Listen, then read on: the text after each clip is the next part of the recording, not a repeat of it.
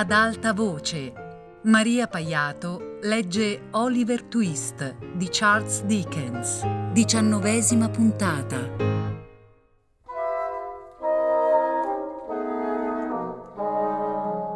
Una bella sera, mentre cominciavano a diffondersi le prime penombre del crepuscolo, Oliver sedeva accanto alla finestra, chino sui suoi libri e intento a studiare. Stava meditando già da un pezzo su quelle pagine e poiché la giornata era stata insolitamente calda e lui si era stancato molto, non è offensivo per gli autori di questi testi, chiunque fossero stati, dire che a poco a poco si addormentò. Esiste una sorta di sonno che si insinua in noi talora e che, pur tenendo prigioniero il corpo, non sottrae alla mente la percezione di quanto avviene tutto intorno. Oliver sapeva perfettamente bene di trovarsi nella sua stanzetta. Sapeva che i libri erano disposti sul tavolo davanti a lui e che una brezza soave si insinuava tra le piante rampicanti all'esterno. Ciò nonostante dormiva. All'improvviso la scena cambiò. L'aria divenne viziata e gli sembrò, pervaso dal terrore, di trovarsi di nuovo nella casa dell'ebreo. Ecco seduto là, nel solito angolo, l'orribile vecchio che lo additava e bisbigliava qualcosa a un altro uomo, il quale gli sedeva accanto con la faccia voltata. Taci, mio caro, gli parve di udir dire dall'ebreo. È lui certamente, vieni via. Lui! Gli sembrò che rispondesse l'altro. E credi che potrei non riconoscerlo?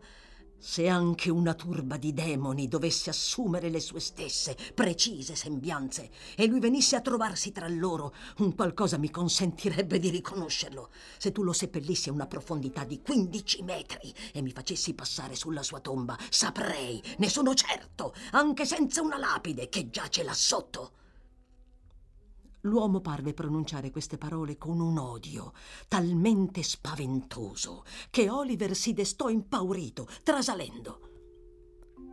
Fu questione di un attimo, del lampo di uno sguardo e i due scomparvero. Ma lo avevano riconosciuto e Oliver aveva riconosciuto loro. E l'aspetto di quegli uomini gli si era impresso profondamente nella memoria, come se fosse stato scolpito nella pietra e posto dinanzi a lui sin dalla nascita. Rimase immobile per un attimo. Poi, balzato dalla finestra nel giardino, chiamò aiuto gridando.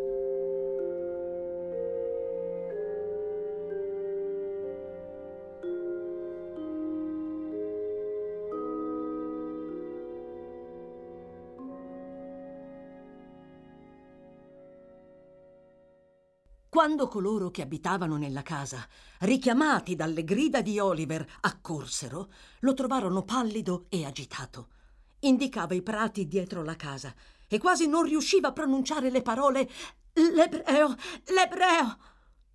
Il signor Giles non poté capire il significato di queste parole, ma Harry Mail, che era più pronto e più intuitivo e aveva saputo da sua madre la storia di Oliver, comprese immediatamente.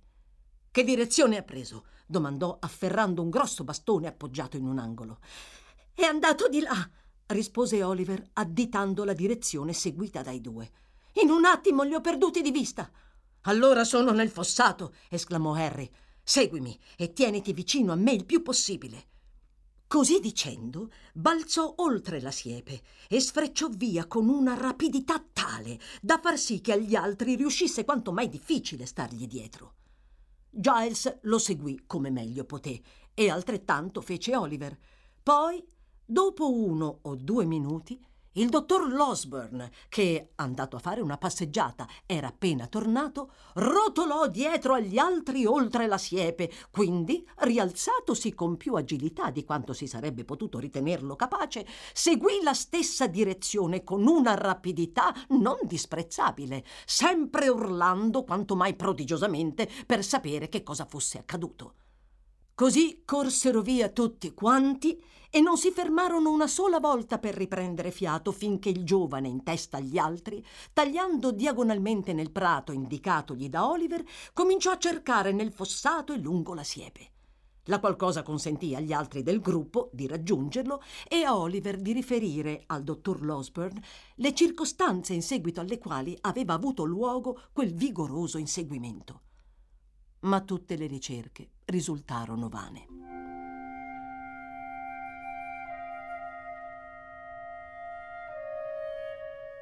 Giorno dopo, Oliver e il signor Maley si recarono nella cittadina, sede di mercato, sperando di vedere là i due uomini o di venire a sapere qualcosa sul loro conto. Ma anche questo tentativo risultò inutile. Dopo alcuni giorni l'episodio cominciò a essere dimenticato, come lo sono tutte le cose quando lo stupore non potendo essere alimentato in alcun modo, si dilegua in ultimo anch'esso. Nel frattempo, Rosa andava riprendendosi rapidamente. Non rimaneva più chiusa nella camera da letto, poteva uscire e, partecipando di nuovo alla vita della famiglia, riportava la gioia nel cuore di tutti. Un mattino, Mentre Rosa si trovava sola nel tinello, Harry Mail entrò e, non senza una certa esitazione, le chiese di poter parlare per qualche momento con lei. Pochissimi momenti basteranno, Rose, disse il giovane, accostando una sedia a quella della ragazza. Quanto ho da dirti, dentro di te tu lo hai già intuito. Le speranze più care al mio cuore non ti sono ignote, sebbene tu non abbia ancora saputo dalle mie labbra quali sono. Rose era diventata pallidissima sin dal momento in cui lo aveva veduto entrare. Ma questo sarebbe potuto essere una conseguenza della sua recente malattia. Si limitò a un cenno del capo, poi, chinandosi verso alcune piante in vaso lì accanto, aspettò in silenzio che egli continuasse. Avrei. avrei dovuto ripartire prima, riprese Harry. Sì, avresti dovuto, replicò Rose. Perdonami se te lo dico, ma vorrei che tu fossi partito. Sono venuto qui in preda al più spaventoso e tormentoso dei timori, continuò il giovane.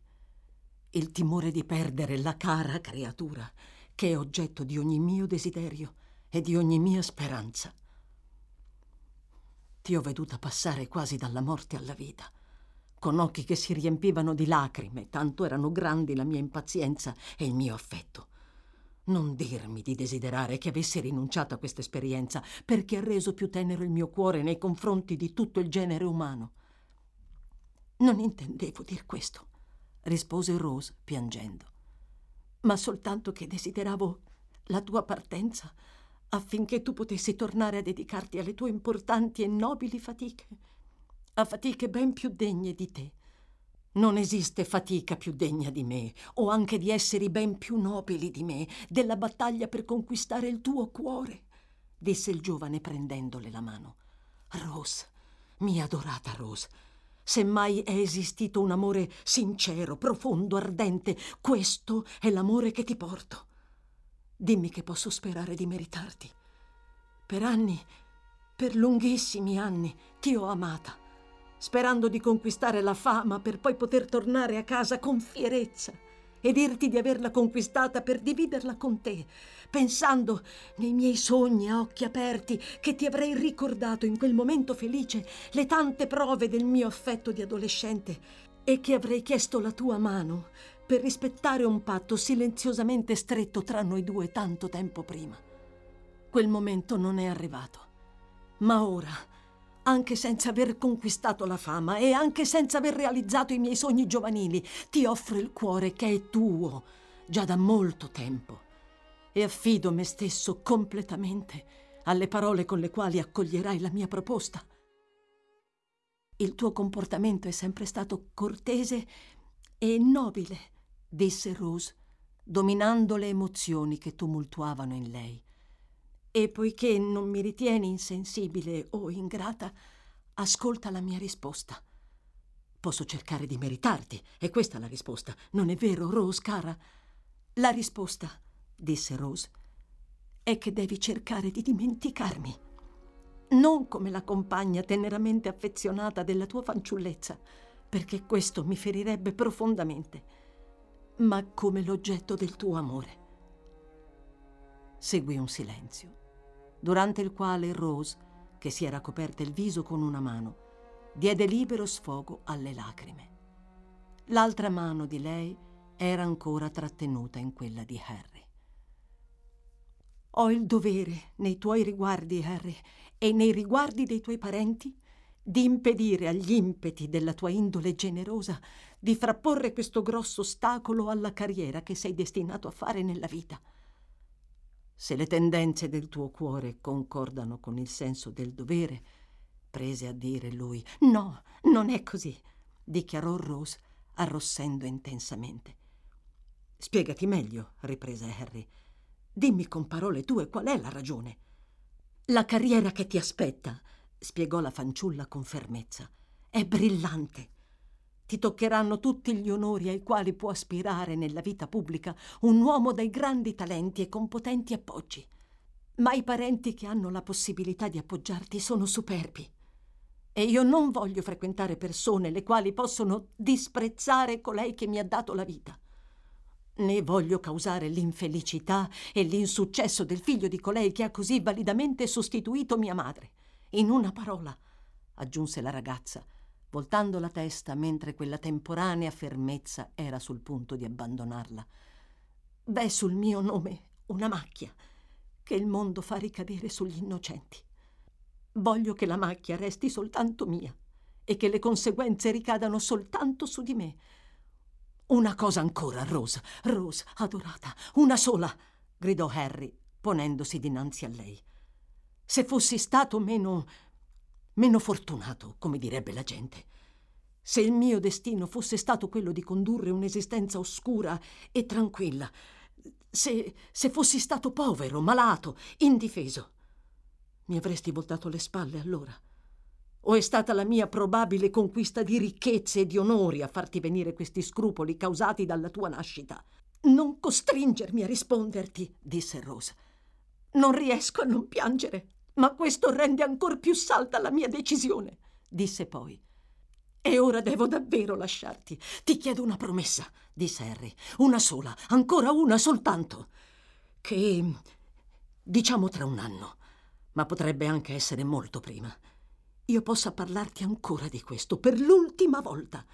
Non per insistere affinché modifichi la mia giusta decisione, rispose Rose con un sorriso malinconico. Sarebbe inutile. No, disse Harry con grande serietà. Soltanto per sentirti confermarla, se vorrai definitivamente. Deporrò ai tuoi piedi qualsiasi posizione o qualsiasi patrimonio potrò aver conquistato allora e se la tua decisione continuerà a essere quella attuale, ti giuro che non tenterò in nessun modo, né con le parole né con le azioni, di modificarla. E sia pure allora, rispose Rose. Sarà soltanto una sofferenza in più, ma forse allora riuscirò a sopportarla meglio. Di nuovo gli porse la mano, ma il giovane l'abbracciò e se la strinse al petto. Poi dopo averle posato un bacio sulla bella fronte, si affrettò a uscire dalla stanza.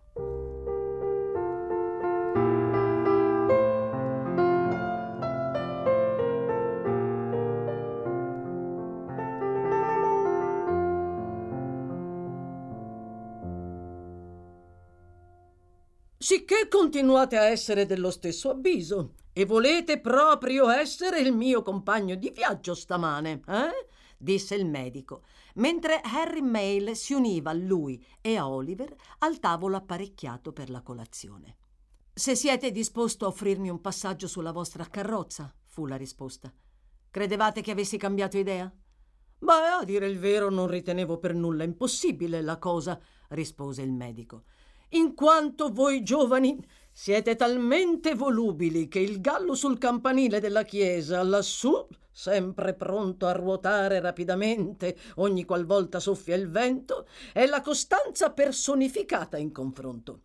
Perlomeno si limita a girare su se stesso, mentre voi vi spostate ora in linea retta, ora ad angolo, percorrendo insomma ingegnosi zig-zag di ogni sorta. Ma parlando seriamente, Harry, è stata qualche comunicazione di personaggi altolocati a causare in voi questa improvvisa frenesia di partire?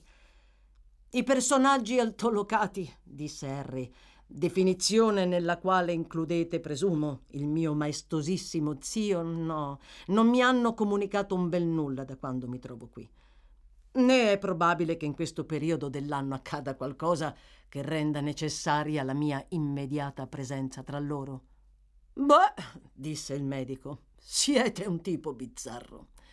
Ma naturalmente con le elezioni prima di Natale vi faranno entrare in Parlamento e questi improvvisi cambiamenti di idea in fondo costituiscono una buona preparazione alla politica.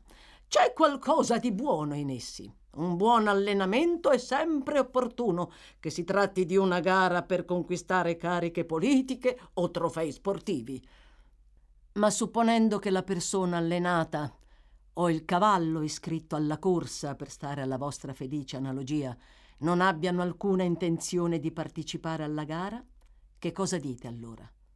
Beh, in tal caso non può trattarsi di un cavallo, bensì di un somaro, se si agita tanto per cose che non lo riguardano, rispose il dottor Losburn. Ma poiché la supposizione non si riferisce a voi, che siete già iscritto alla gara e correrete di certo, non esito ad assegnare al somaro il posto che gli spetta nella storia naturale. Harry Mail assunse l'aria di uno che avrebbe potuto concludere il breve dialogo con un paio di frasi tali da sbalordire non poco il medico, ma si limitò a dire staremo a vedere e non insistette oltre.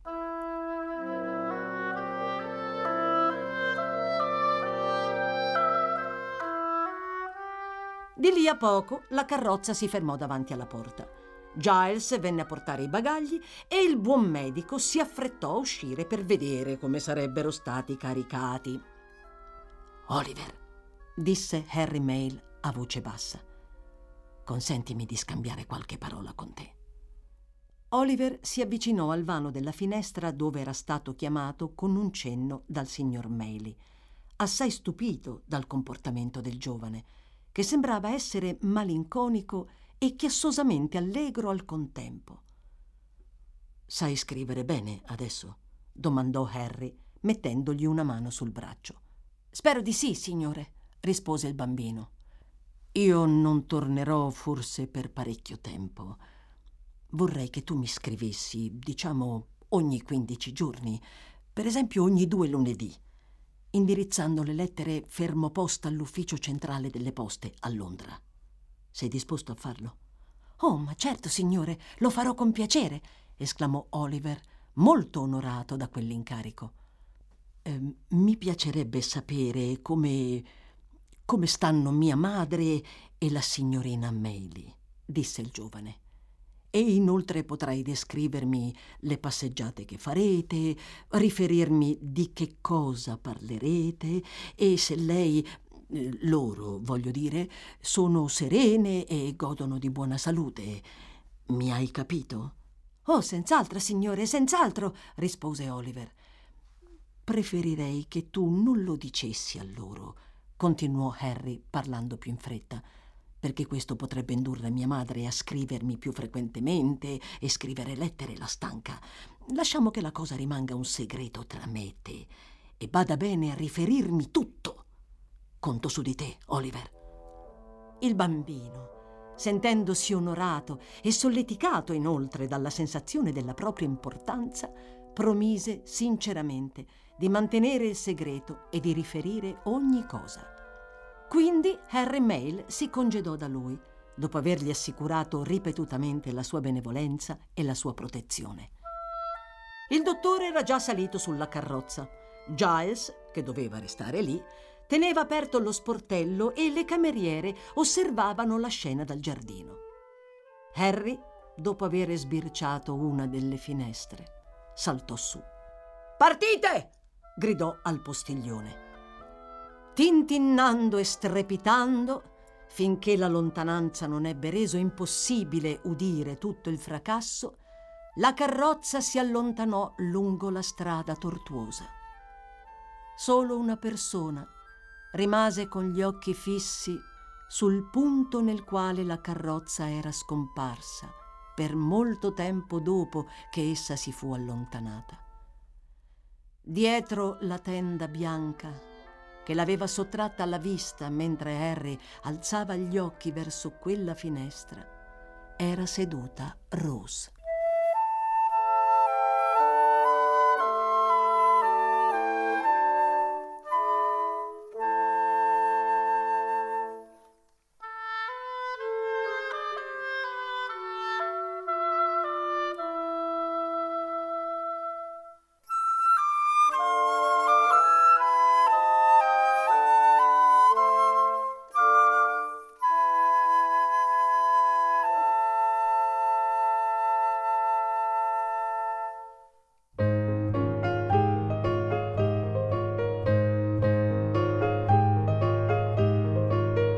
Maria Paiato ha letto Oliver Twist di Charles Dickens, a cura di Fabiana Carobolante con Jacopo De Bertoldi, Luigi Iavarone e Chiara Valerio. Tutte le puntate su Rai Play Radio. Ad alta voce è un programma Rai Radio 3.